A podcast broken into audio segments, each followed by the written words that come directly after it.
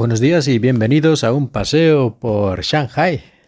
Vamos a ver cómo va la cosa del virus por aquí por China.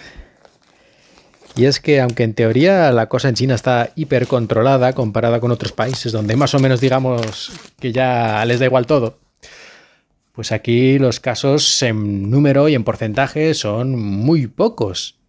Pero eso tiene un precio. Y el precio principal es que hay una incertidumbre total en la vida de las personas.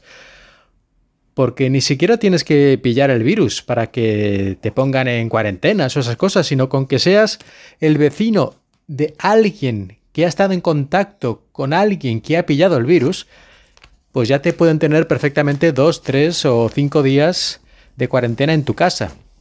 Y si directamente eres el vecino del infectado, pues es muy probable que no solo tengas que hacer una cuarentena en casa, sino que te lleven a uno de estos centros de cuarentena, lo cual poca gracia.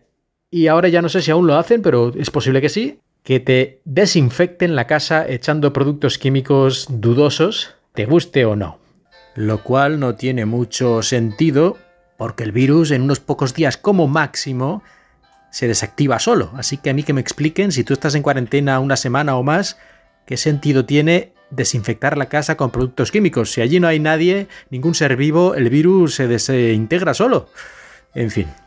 Así que esto de hacer planes de viaje o cosas de ese estilo tiene un riesgo extra porque se puede ir todo al traste muy fácilmente.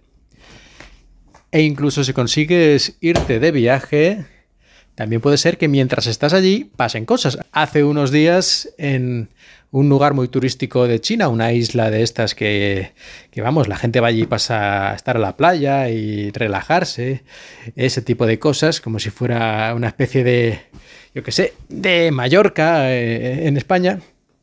Pues en esta isla pues hubo unos casos de virus y encerraron a todos los que había en la isla, todos los turistas, que yo creo que dijeron que había como 50.000 en ese momento o algo así. Bueno, pues todos ahí encerrados una semana haciéndose media docena de PCRs y tal. Y en principio dijeron que los gastos del hotel pues serían gratis, o sea, no tendrías que pagar más, pero luego no quedó tan claro, luego había protestas de gente que quería que les dieran la comida gratuita, porque ya que estaban allí obligados, pues ¿por qué tenían que pagar? En fin, un, un caos en el aeropuerto, que además lo anunciaron así de repente, ¿no? Había gente en el aeropuerto ya para irse a su casa.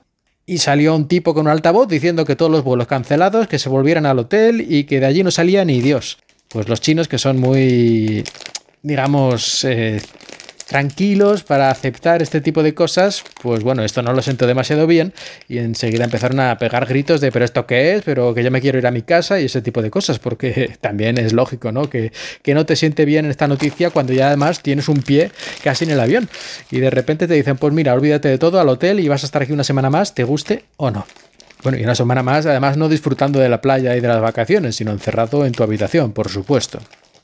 En fin, así que incluso dentro de China viajar es un deporte de riesgo porque nunca sabes lo que te va a pasar, si vas a estar ahí en cuarentenado en cualquier momento, en tu casa o fuera de ella.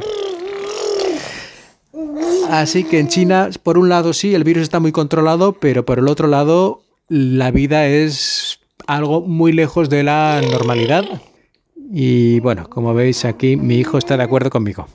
Pues nada, solo era eso un saludo y hasta el próximo paseo por Shanghai.